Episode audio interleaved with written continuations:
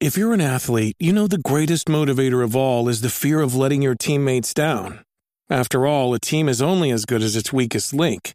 So you owe it to those wearing the same jersey as you to be your best every time you step on the field. That's why there's no vape in team. When you vape, you can expose your lungs to toxic chemicals that can damage your lungs. If you're a step behind, the team's a step behind. Brought to you by The Real Cost and the FDA. On today's episode of Games with Bill, we're going to talk about how Valve is updating the Steam Deck dock before it's even out, how Nintendo is updating the release date for Splatoon 3, and it's not what you think. Plus, Nintendo is somehow finding a way to make the Nintendo Switch Online expansion pass strangely compelling if they commit.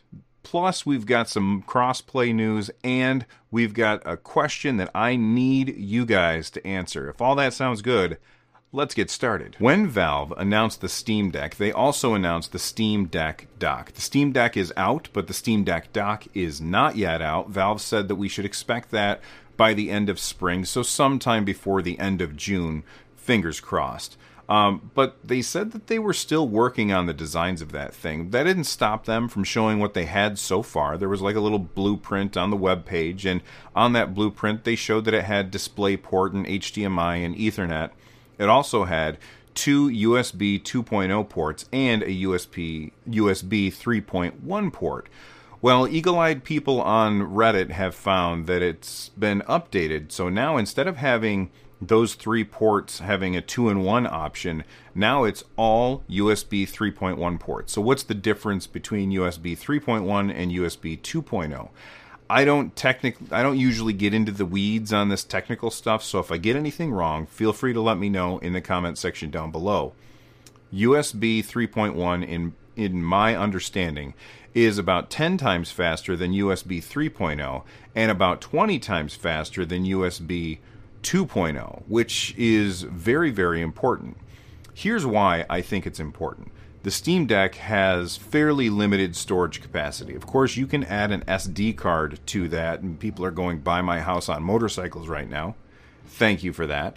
Uh, you can add uh, more storage through an SD card. I currently have a terabyte SD card on my on my Steam Deck, which is the 512 version. So I have lots and lots of storage. It's not unlimited storage though, and that might get expensive having a bunch of SD cards. So, what I think a lot of people are going to do is they'll pick up the dock, they'll put their favorite games on the Steam Deck, and then they'll put games that are really, really big that maybe they don't play all the time on an external storage device plugged in to the dock. And having only one USB 3.1 port on that device or on that dock meant that it, you're limited as to which which um, other devices you can plug into it. If you have storage on, uh, you know, that USB 3.1 port, then anything else that you want to use that uses USB 3.1, you're kind of beat. I'm sure that you could use some kind of hub, but then you've got a dock plugged into a hub and then a thing plugged into that. It kind of gets to be a jumbled mess of wires. And I don't know about you, but I don't like a jumbled mess of wires. So I appreciate that Valve is updating the Steam Deck dock, which say that five times fast, in order to make it more palatable for people who want to plug a lot of, of cool things into the Steam Deck dock. Now, here's my question to all of you. What are you going to be plugging into your Steam Deck dock? And does this USB 3.1 change matter to you, or were you already all set with USB 3.1 and two USB 2.0 ports? And I want to know why, once we have USB 3.1, why people still put out stuff that is USB 2.0. Like, can't we move past this? Uh, it kind of drives me crazy when I go to plug something in and I have to worry about which port am I plugging it into. Does it have a little blue tab on there or does it have a white tab on there? Don't make me look at the tabs. Just ship new stuff with USB highest possible number and we'll all be happy. It feels weird to use the word traditionally when talking about Splatoon because there's only been two of them. But for me, traditionally, those games feel like summer games and I know that you know two points on a graph does not create a data set that you can extrapolate from. You got those super bright colors. The first one came out in the end of May. The second one came out in July and you are essentially running around with a squirt gun. So it feels like summer to me. And I think a lot of us assumed that Splatoon 3 was going to be a summer game, which is why I think a lot of us, myself included, were perplexed when Nintendo moved Xenoblade Chronicles 3 to a summer date. Now, I hypothesized that the reason that they were doing it was their big tentpole game was going to be Breath of the Wild 2, and because Breath of the Wild 2 has been delayed until spring of next year, they needed some big tentpole to hold up the middle of the year. And it made sense for me that it would be um, Splatoon 3, but then they moved Xenoblade Chronicles 3 to that position. So I was like, what's going on there? Well, now we know. Splatoon 3 has a release date. It is coming out on I think it was 9 9. I have to look.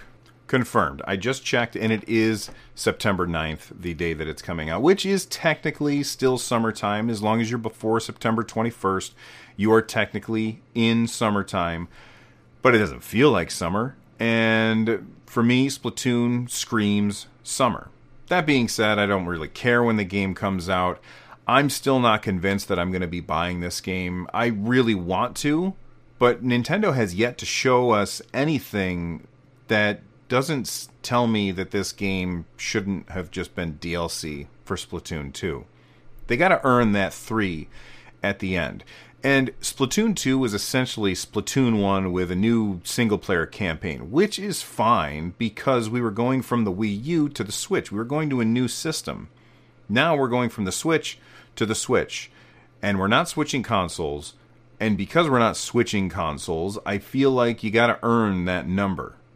And I don't feel like Nintendo's showing us anything that makes them earn that number. So will they earn my $60? Well, let's be honest, probably. But I want to know why. Tell me why, Nintendo. All right. Speaking of things that I want Nintendo to say, they have recently announced that all of the Splatoon 2 DLC is being added to the Nintendo Switch Online expansion pack. This is really big because every time Nintendo adds more DLC to the expansion pack, they sweeten the pot for those people who have invested in that. Like they, uh, let's be honest, a lot of people invested in that uh, Nintendo Switch Online expansion pack for the N64 games or some people just for the Genesis games. And it's cool that those games are being available through there, but I felt like it was too expensive. And Nintendo hadn't justified it enough to me to make me fork over their extra money every year to have access to that stuff.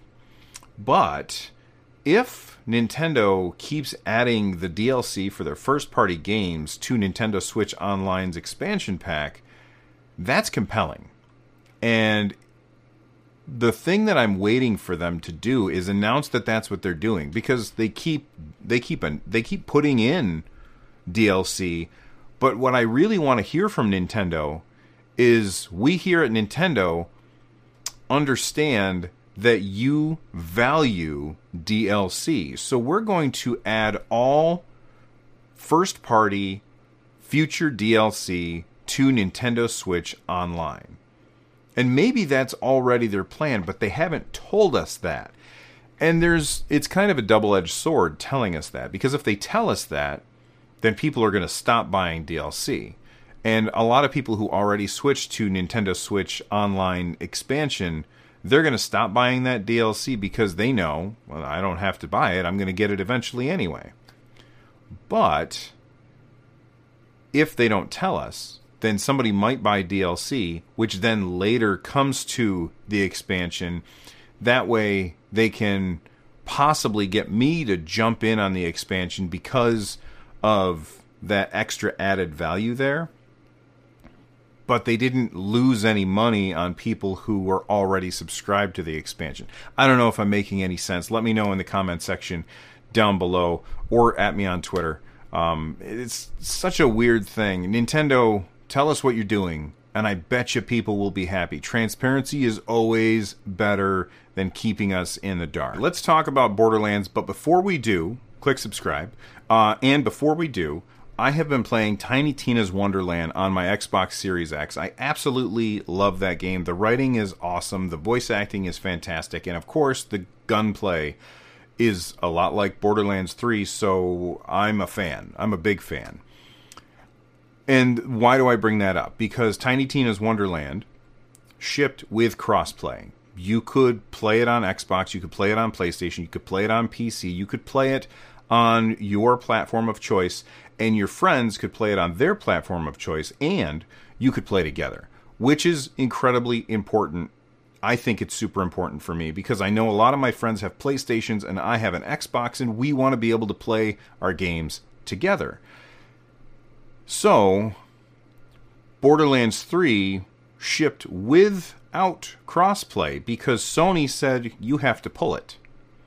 And that really bothered me, bothered me quite a bit. Now, I didn't play Borderlands 3 um, on PlayStation or on Xbox. I played it on Stadia, and I had an absolute blast with that game. Loved every minute of it.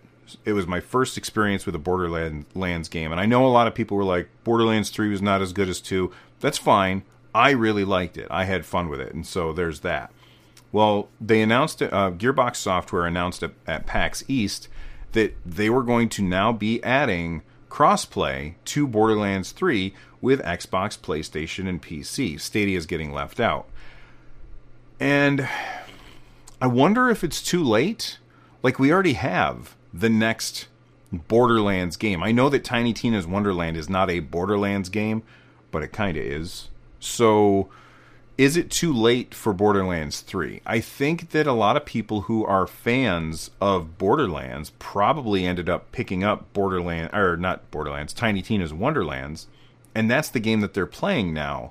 And going back and playing Borderlands, maybe people are doing that. I'm sure that there are lots of people that are doing it. In fact, I saw a video on YouTube the other day that was showing that there are, there are still people playing Street Fighter 4. So, yes, of course, people are still playing that game.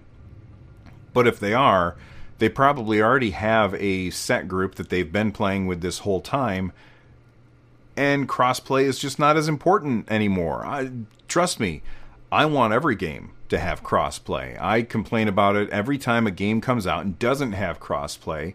I'm not happy about it. My screensaver just kicked in, which it drives me crazy when that happens and I'm in the middle of a video. Um, but is it too late for that to matter? Let me know what you guys think in the comment section down below. Uh, I really, I think it might be too late, and I just started a video on my phone, and I did not mean to. All right, I want to talk about something else that irritates me. This is not a show that is things that irritate Bill, but it's something that I noticed, and I wanted to get your opinion on it. Sonic Origins, which is basically the first few Sonic games, kind of all together, is being released, and there's this graphic that Sega put out. And I, I do appreciate that Sega is trying to make sure that they clear up any confusion around the sale of their game. But if you need a graphic with like a checkbox matrix in order to help me figure out which version of your game I want to buy, then I think you've made a mistake someplace like even buying the highest end version of Sonic Origins does not come with everything. There's stuff that you are going to have to buy as DLC after the fact. And it's some of it's really stupid stuff, like having characters animated on the start screen. Why is that locked behind some kind of paywall? And pre-ordering the game will get you certain things that you will only be able to get when pre-ordering. Can you buy that stuff after the fact? I don't know. It it just seems like I I see this more and more often where the purchasing process of a video game is too complicated and I just want things to be simple. I think I talked about it on the show before when I bought Tiny Tina's Wonderlands I bought the Xbox One version by accident instead of the Xbox Series version. And at the time, I think they've actually fixed this since then. But at the time, there was no way for me to purchase that $10 upgrade to go to the next level.